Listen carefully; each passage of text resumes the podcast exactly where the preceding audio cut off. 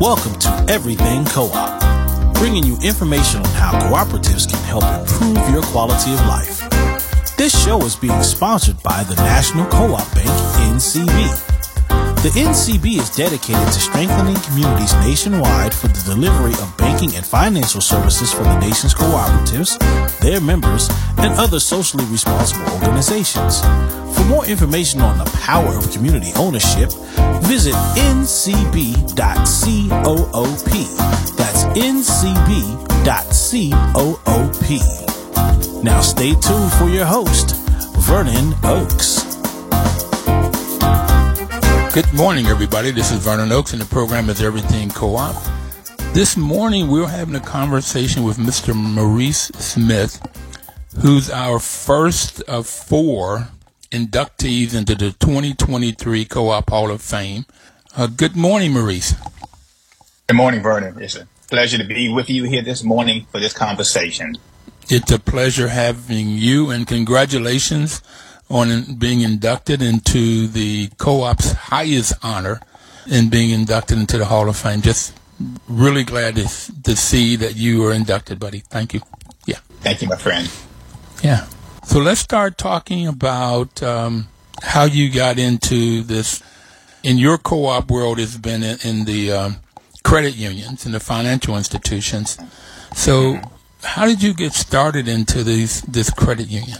Well, well, thank you, Bernie, for that question. I recently retired from my role as a CEO of a credit union this, uh, this past January after 43 and a half years in the business. But I often tell my friends that my career actually began um, 10 years prior to that at the age of 12. So I'll quickly tell you, Vernon, I grew up on a small family farm in North Carolina. Uh, the only son, three younger sisters, and my dad and I spent most of the time on the farm doing what you would do on a farm, handling chores, planting crops, things along that line. On this particular day in 1969, when I was 12 years old, we were, my dad and I were out planting potatoes and he turned to me and he asked me, what am I going to do with the rest of my life? Now, Vernon, I'm 12 years old. I- am trying to figure out how girls work. but Dad said, you know, Maurice, you don't have the luxury of going through life trying to, you know. You were trying to figure out how girls work at 12. I didn't get that to 15, so okay. You, you, Maybe I was more advanced. yeah. I doubt it. I doubt it. My, my education was, uh, I, am still trying to figure a few things out. okay. And, and my dad said, you know, Maurice, you don't have the luxury of going through life aimlessly. You always have to have a purpose in life and the things that you do. He asked me to choose my career. I didn't know what to say. And so I asked my dad, could I have 24 hours to think about it? He said yes, but tomorrow this time I want your answer. The following day we take receipts, farm receipts to the local community bank. It was called Walkmart Community Bank at the time, no longer exists today. And my, you know, uh, task was as we were standing in line, waiting for a teller to become available to take our deposit, I noticed this gentleman sitting in an office in the corner, and it was glass wall, so I could see certificates on his on his walls, and I could see important papers on his desk. I could see he was wearing a white starch shirt and a necktie and a suit. And I asked my dad, "Who is that man, Dad?" And my father said, "That is the bank president." And I thought, "That's what I want to be, Dad. I want to be a bank president." Now, Vernon, this is 1969. Though they existed, because I've read Jet and Ebony magazines, I had not seen in my particular community an African American in such a position. My dad looked at me and he said, You want to be the bank president? I said, Yes, Dad, that's what I want to be. The next three sentences out of my dad's mouth would change my life.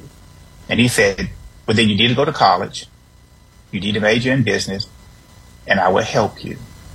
And though my dad did not go to college and he was accomplished in so many ways, the next few years on the farm, all our conversations changed.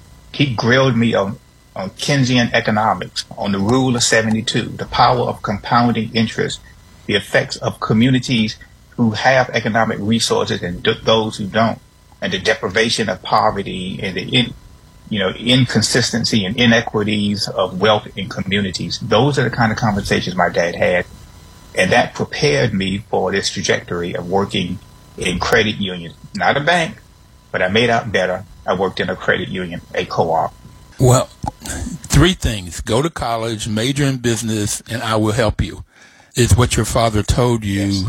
that next day he gave you 24 hours when you said you want to be a, a black black bank president in North Carolina in 1969. okay. Exactly. I had not seen in 1969. In 1969, I would have been 21, 22, and I was graduating. I was a senior at college, and I had not seen a black president of a bank. I had not even seen a black bank, didn't even know there was such a thing as a black bank. There were, I have found out since, but I didn't know about them in Bluefield, West Virginia. And you were in North Carolina in a small community. I'm in a small community in West Virginia. But it's interesting to me. You walk into this bank and you see this man. Do you have any sense about what about this man made you say, I want that? You know, Vernon, that's a really good question. And I don't know what inspired me to want to choose that for a career, except seeing the certificate, seeing his death, seeing his apparel, his clothing, his presentment. It appeared that he had the authority and the opportunity of affecting other people's lives. I imagine people may come to him who need advice on investments and perhaps need loans for their family's needs and just need guidance for their businesses. I would later learn that financial services would play such a critical role in many households and communities and neighborhoods that the difference between a community of wealth and means and a community that, that lacks economically is money. Now, the level of social ills that might occur between the communities can be debated and vary, but at the end of the day, the things that give us the best lives usually result in our ability to receive economic resources and also financial understanding of how to use those resources. Maybe my 12 year old self started to realize that just by looking across a bank lobby at the time. I'm also just amazed at your dad. Yeah. Um, he started talking to you about Keynesian economic theory and yes. Deprivation of poverty and the, the, the, difference between a community that has wealth and a community that lacks wealth. I don't know if my father, my father worked on the railroad hauling coal. I don't know if my father would have had those kind of conversations. He was in World War II. He was very much worldly he watched the news, and he and my granddad, who was World War One vet, would talk about what's happening in the world. But he didn't understand. I laid my mom or him did not understand the finance that you're talking about. I, I, I realized that later on. They did not have that financial understanding that I've since learned that credit unions help to teach their members. We didn't have a credit union in Bluefield, West Virginia which is quite interesting. But I'm just amazed at your dad. Do you have any sense of where he got that knowledge that he could pass it on to you? Um, astute question. I do not know. Now, my my dad was a voracious reader, and you know he would um he would read the newspaper every single day. You know, he would go out, we would tend the fields, do things, come back in for breakfast, and then he would spend time reading the newspaper. I'm sorry. I'm, I'm, sorry. I got to cut you off. You you went to work and then came back and eat breakfast. I oh, thought yeah. you I thought you ate breakfast first and then went to work. No, no. you know, Vernon on a farm. You know, my dad would say, Maurice, if you get up and the sun's already up, you've wasted half the day. So we were up at the crack of dawn, Uh-oh. and there were chores to tend, crops to harvest, things like that. And then our mom would, you know, would signal for us to come in to have breakfast. That was a morning break. And then we go back to work to tending to what needed to be done that day. And during that break was the opportunity to read the newspaper. And my dad would then point out to me things that are going on in the world. And he would ask my opinion. Why is this happening? And he and I would sit, it wasn't so much a debate. It was more of, of instruction. He wanted me to understand my decisions and what kind of impacts they have by learning from the decisions and the mistakes of other people. Mm-hmm. Maybe he picked up Keynesian economics on the newspaper, but he uh, he's, he wanted to make sure I understood these these theories. And this whole compound interest is one that's um, I majored in math, and when I was able to get to to this compounding interest, that was just phenomenal to me. How when you yeah. put something down, what was it? If you put something a hundred dollars down a month, and at seven percent, in ten years you've doubled what you put in. Is some, I believe that's the formula. Yeah. Yes. So whatever you put in, twelve hundred a month, ten years, twelve thousand dollars. At the end of ten years, you got twenty four thousand dollars. You doubled your money. Mm-hmm. And yes, to, to to learn that and to watch it, it's, it's phenomenal. And yeah, my parents, if they knew that, they didn't live it. And I thought I wanted to be a banker, but not until I was in grad school, because the bankers seemed to always have money. okay. okay. they either knew how to manage it, they knew how to get it, or knew how to keep it, but they yeah. seemed like they had money, which gave the guy on the, that you saw that had the starch white shirt and the tie and the suit and the placards on the wall that money helped him to get that knowledge and to buy those things and have that desk. Yeah. Phenomenal at 12. Okay. Absolutely. Thank you. How did you then get to co-ops? And I want to, before you answer that, I'm going to want you to answer that when we come back from break. We're going to take our first break. But it's, it's, it's, you know, you were at a community bank and you ended up in the co-ops or, or credit unions. And the question I'd like for you to answer when you come back from the break is how did you get into co-ops and then this comparison of what a I mean, credit union, and how the credit union compares to this bank, in particular community bank. But so far, it's fascinating, Maurice, that your father had this view of, of the world and the future, and he could help you and told you, you got to go to college, major in business, and then he would help you. That's phenomenal. We'll be right back. Please don't touch that dial. This is WOL News Talk 1450 AM and 95.9 FM Welcome back, everybody. This is Vernon Oakes, and the program is Everything Co-op. WOL has been a great, great partner in these 10 years. Maurice, uh, this October we will celebrate 10 years of being on air.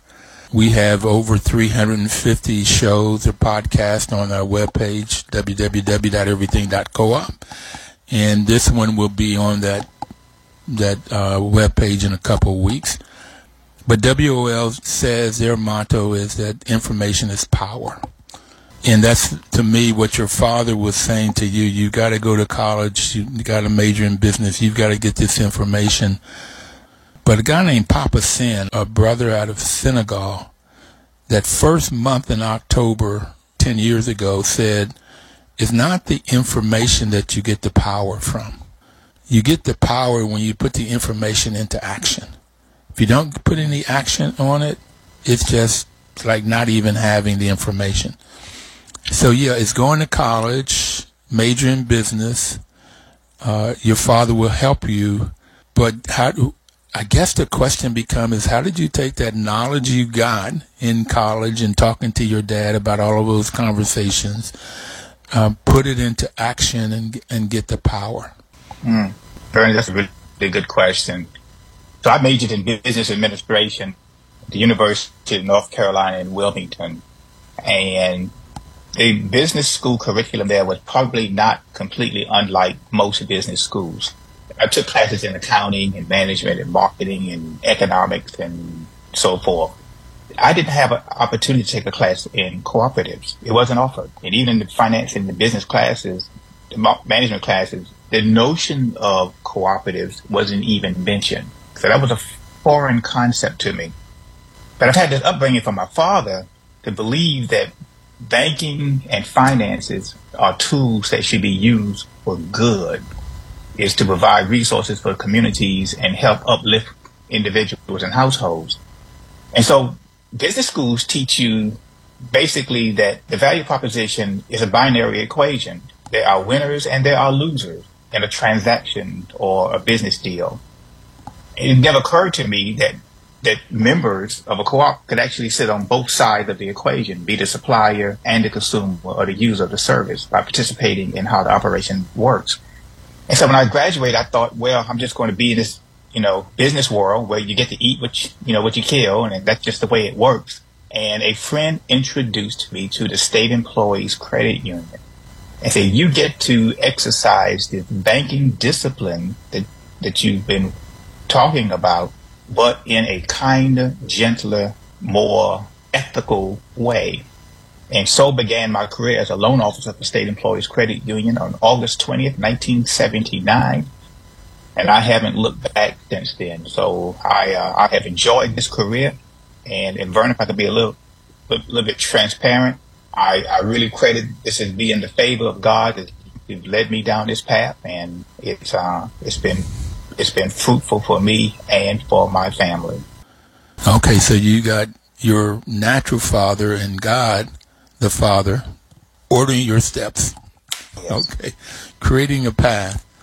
And uh, this friend told you about this loan officer position, or he told you about the whole credit union, what makes it yeah. a friendly or ethical way of banking, of financial transactions. Yeah, both. Yes. Yes, he told me about both. And and my dad was really excited about the fact that I was going to become a loan officer because he said, you have the opportunity of helping people, meeting them at the point of their some of their greatest needs, and finding the way to resource the credit union's services and products to help families. And those were learning years for me. Um, but as I even think decades later in management, what comes to mind to really draw connectivity between decisions I'm making and how it affects somebody is those early conversations I had with members about how could we help them. And uh, that has not left me to this day. Well, Chuck Snyder told me what what got to his heart was a lady came in when he was a loan officer and wanted money so she could put the security deposit down to get an apartment. She yeah. needed help getting an apartment, and he said that she, you know, he helped to get her the loan. She got the apartment, but she would come back in and thank him over and over and over again of how much that helped.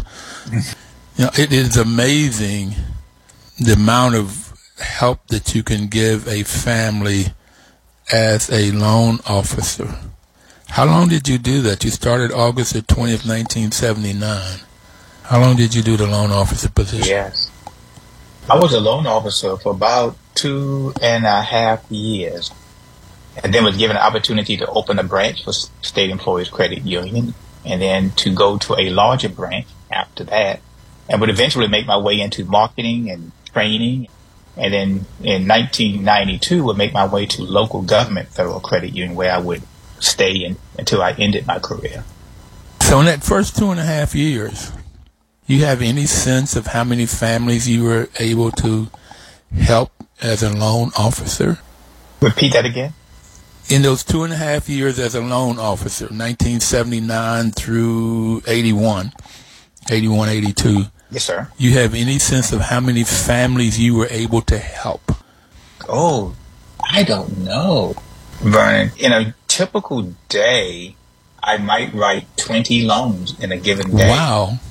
So imagine the day, this was before there were smartphones, before there was apps, before you had a lot of the remote ways of providing financial services to the membership and to the public. So every loan was a handwritten single conversation in person with a applicant to make that decision. And so it was very manual, uh, non-technical, and it required face to face. And that, you know, that might seem inefficient by today's standards, but it was also an opportunity to build relationships. And as we were making a loan and as you're having a conversation and getting to know someone to figure out what they really need, was also an opportunity to explain we are different as a credit union cooperative and here's what we offer for you. So it was, it was, it was a, it was, might seem like a slower time than today, but I really, I'll have to one day do the math to see how many households, perhaps, I, I played a small role in, in helping. I was with you uh, until you said small role. You know, uh, I don't think it's a small role. But listen, if, if there's if you work 52 weeks in a year, give you a couple of weeks off for vacation, five days a week, that's 260 days in a year, times 20 loans a, day on average, that's 5,200 loans in a year times two and a half years, there's 13,000 loans. So you may have helped 13,000 families. And I would suggest to you from, I remember going to a loan shark with my dad and mom. And I, I, I this building is still there in, in Bluefield. The, the business has been gone a long time ago. And watch my father almost beg for a loan almost beg somebody to give you some money and probably pay 21% interest or something or something worse. Okay? So to be able to help 10,000 families, 13, 15,000 families without an app, without, without the phone, without and and talk to each of them and take that handwritten application and and make a decision upon in my world each of those are huge. There's nothing small about them. Whether it's Chuck Snyder helping this lady get an apartment, huge. He come back and thank him, thank him, thank him, or whatever that loan was for. Mm. What do you, you know, say? You know, that provides gravity to the work that we all do in credit unions and all cooperatives.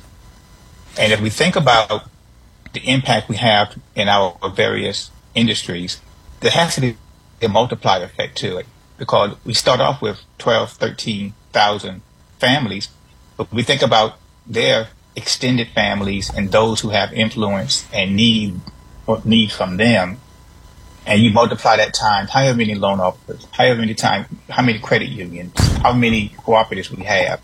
Imagine the impact we are having on the economy at whole and the world at whole because we do what we believe is the right thing. Sir, that's why I love talking to you and other credit union workers, employees, managers, presidents, um, because you can really help a lot of families.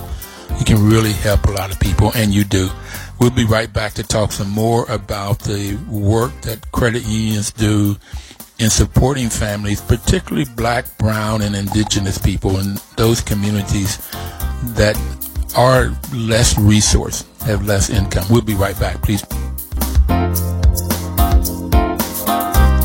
Welcome back, everybody. This is Vernon Oakes, and the program is Everything Cooperative. We have Mr. Maurice Smith with us today, who is our first inductee into the 2023 Cooperative Hall of Fame. Maurice, you used to be the chair of the National Cooperative Bank and one of the things that the bank has done uh, has been they've supported this program since our beginning, as I said, October 10 years ago. NCB's mission is to support and be an advocate for America's cooperatives and their members, especially in low income communities, by providing innovative financial and related services. So that's, as I said, you used to be the chair of that board and NCB has just been a great partner. How how was it for you working with with NCB, National Co-op ah, Bank? Thank you, Vernon, for that for that question, and, and perhaps an opportunity to walk down memory lane just a little bit. Um, I was introduced to the bank by Chuck Snyder, rest his soul, and he embodied the enthusiasm and the commitment to cooperatives. And I was quite impressed on how he saw the banking field, the banking business as being a conduit for helping cooperatives provide services for their communities and also for their members. So it was really quite the privilege and the blessing to serve on the NCB board. That was my first opportunity to serve in a capacity like that with individuals representing other fields in the cooperative business. You know, so most of my career has been, in my, my entire career to that point, had been just credit unions. We were cooperative, knew other cooperatives existed, but didn't get a chance to collaborate very much with them on a professional level.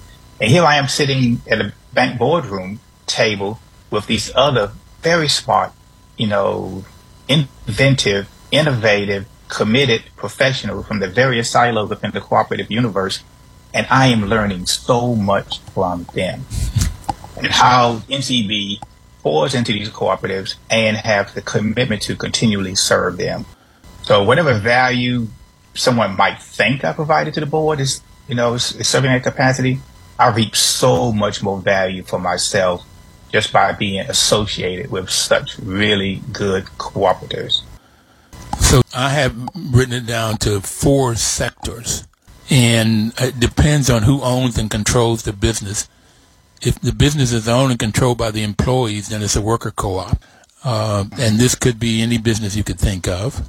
If the business is owned and controlled by the persons that uses the products, then it's a consumer co-op. And credit unions are owned and controlled by the members there that have, that have checking accounts. Uh, housing co-ops, f- most food co-ops are consumer co-ops, REI. In Maurice, a health clinic in Madison, Wisconsin is owned by the patients. And I would really would love, love to be able to be in that kind of health clinic so I would have a, a say in how that clinic works. And then the other two types is uh, a group of people uh, or businesses come together to create a business to purchase what they need to produce whatever they're producing. Farmers use this a lot. Uh, artists are beginning to use it. In DC, there's something called Community Purchasing Alliance. This is a purchasing co-op.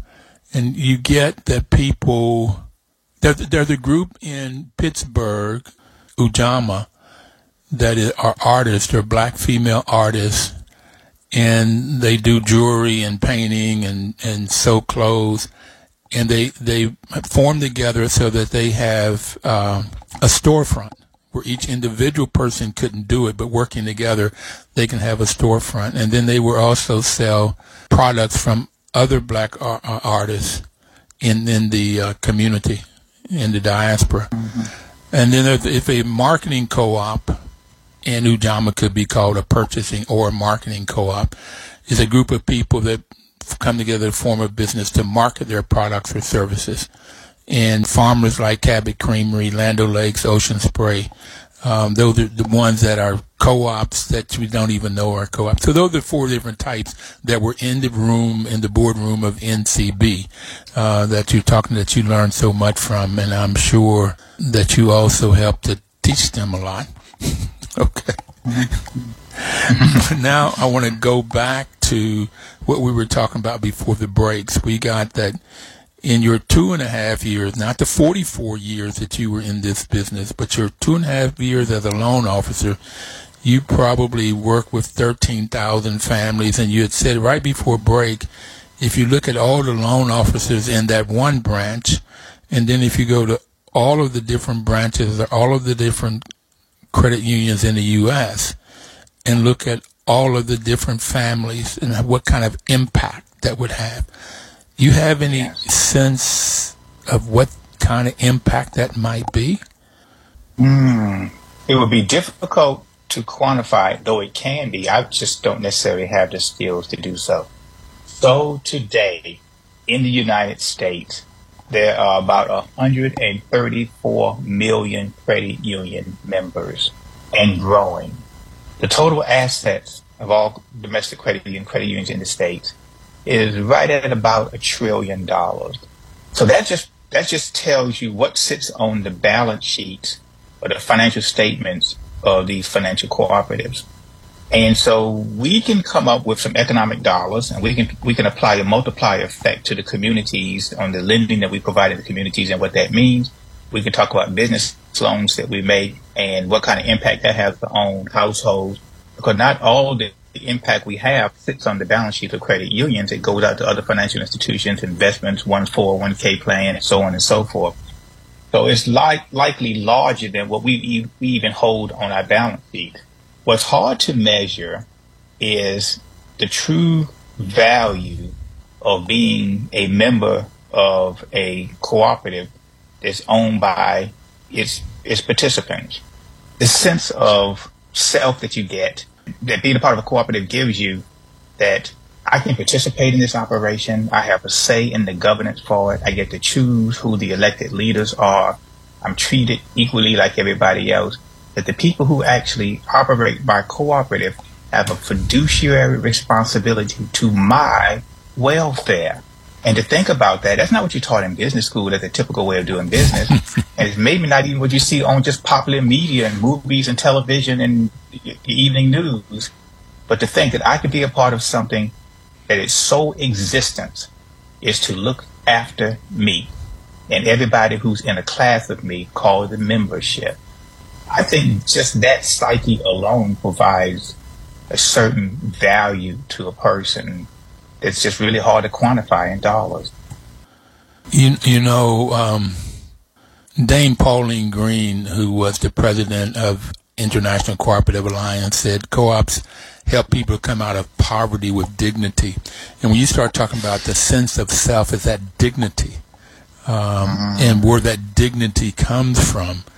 And I had mentioned earlier about my dad going in to get a loan and almost begging. It's sort of like my view of my dad is he's on his knees begging this white man for a loan.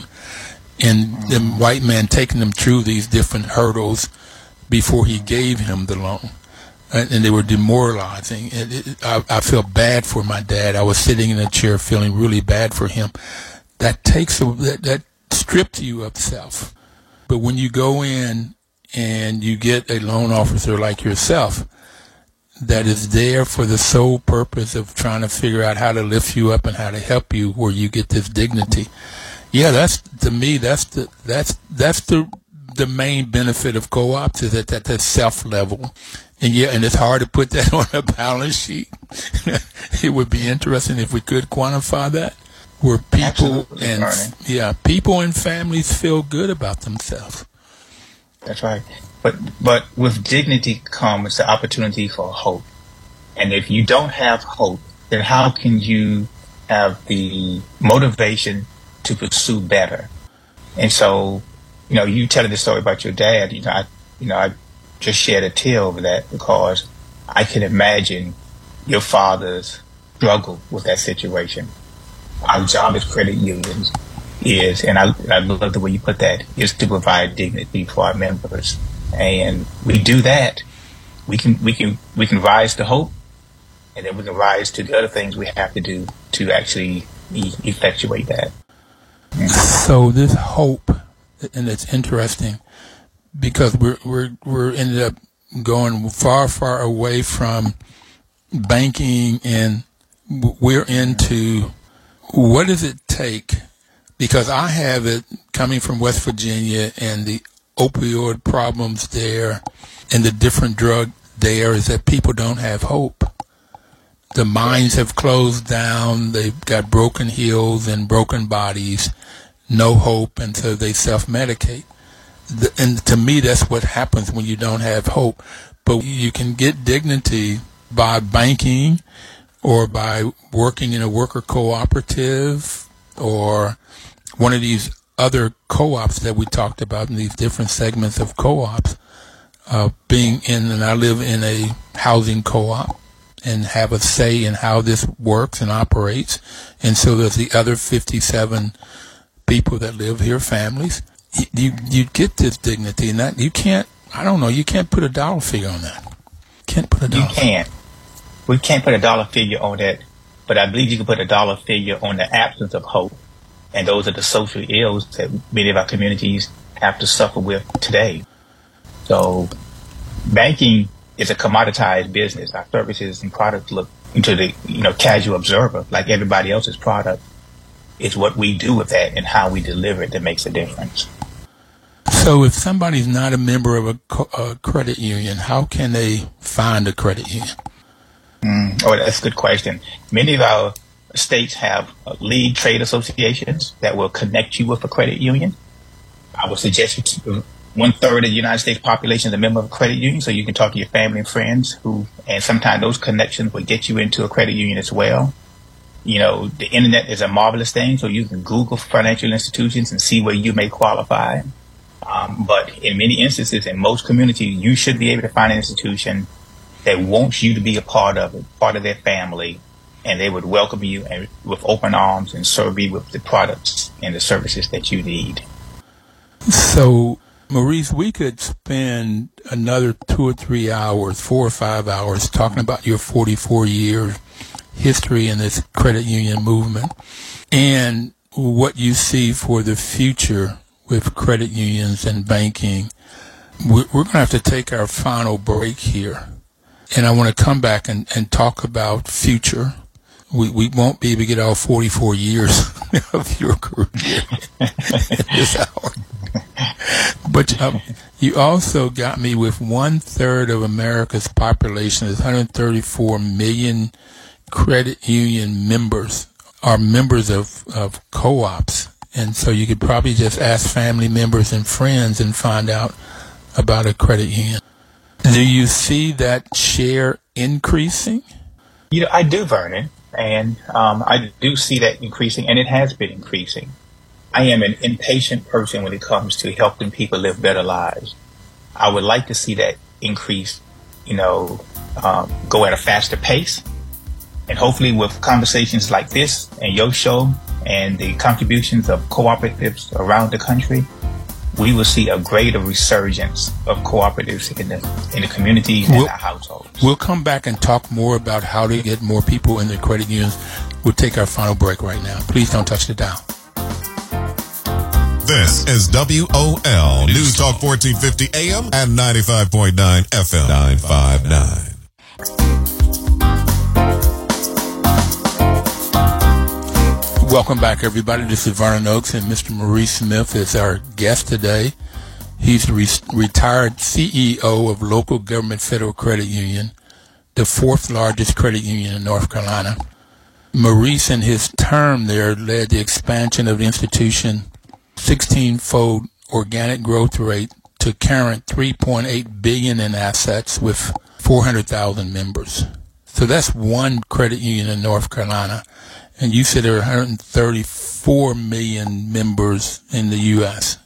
And I said yes. I said right before that we wanted to come back and talk about how do we increase. Um, I'd like to do my part on with this show, but how do we increase members into credit unions that they not only can go in and get a loan and work with a loan officers there that help th- to help them, but they can also feel really good about themselves and have dignity and hope.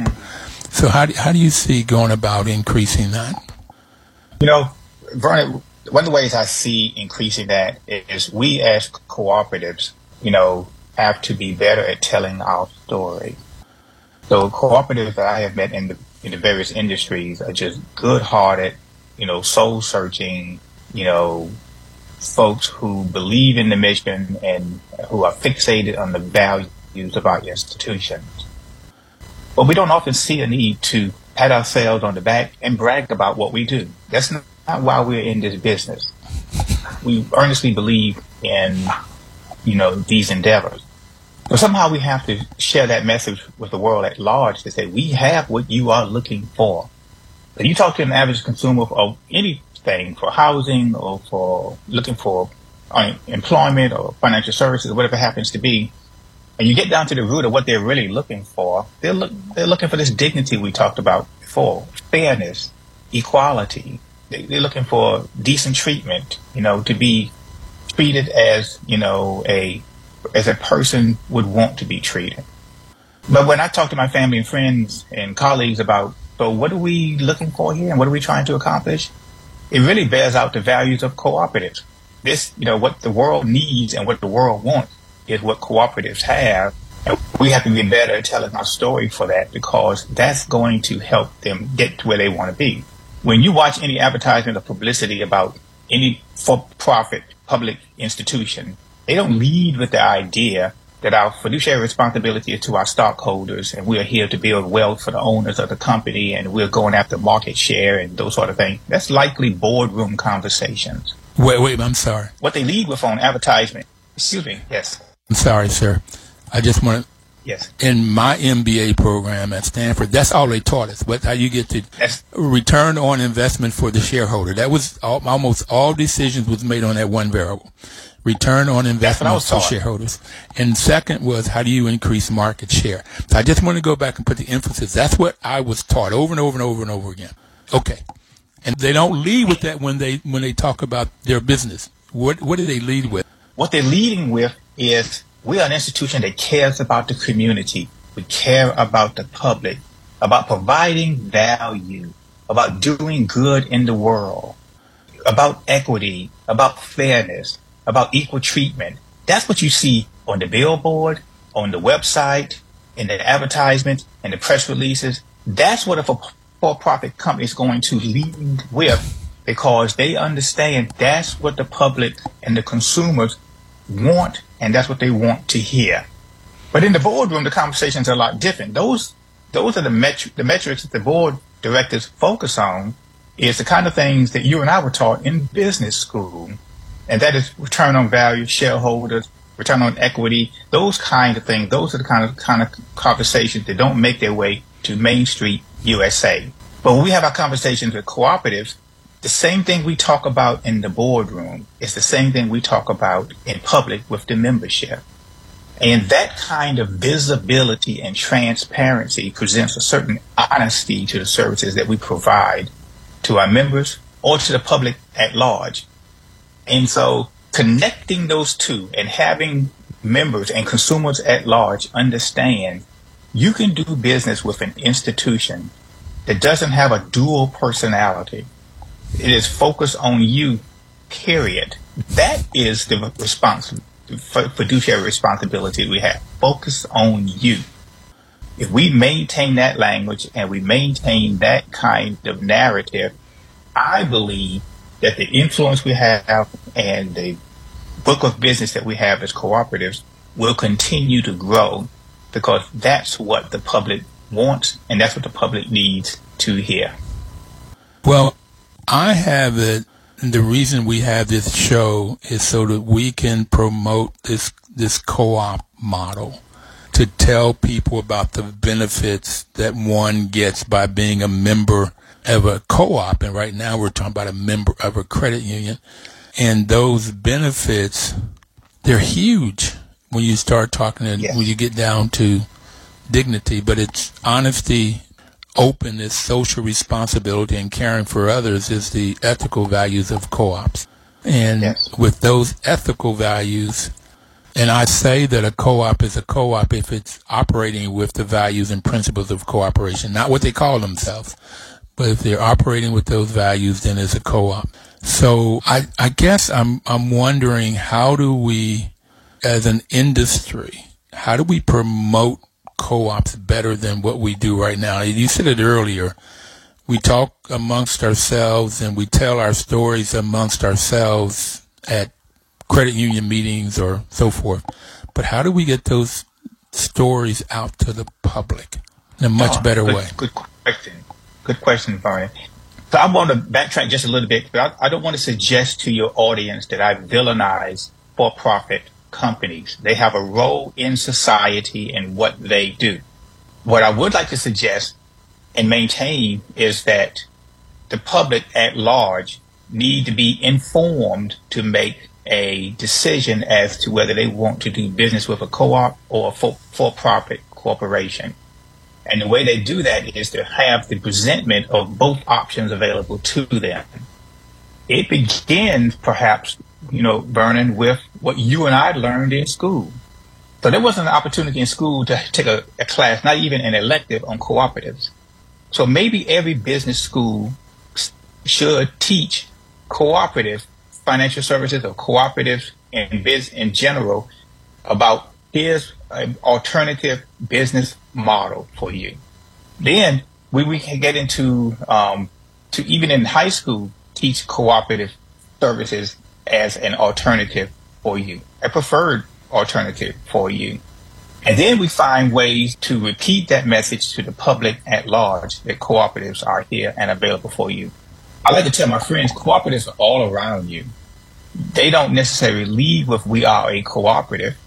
because it takes time to tell the real complete story as to what we believe and what we're all about. But they're all around us. We just see them as just another type of business in the community and don't really focus on the values underneath that.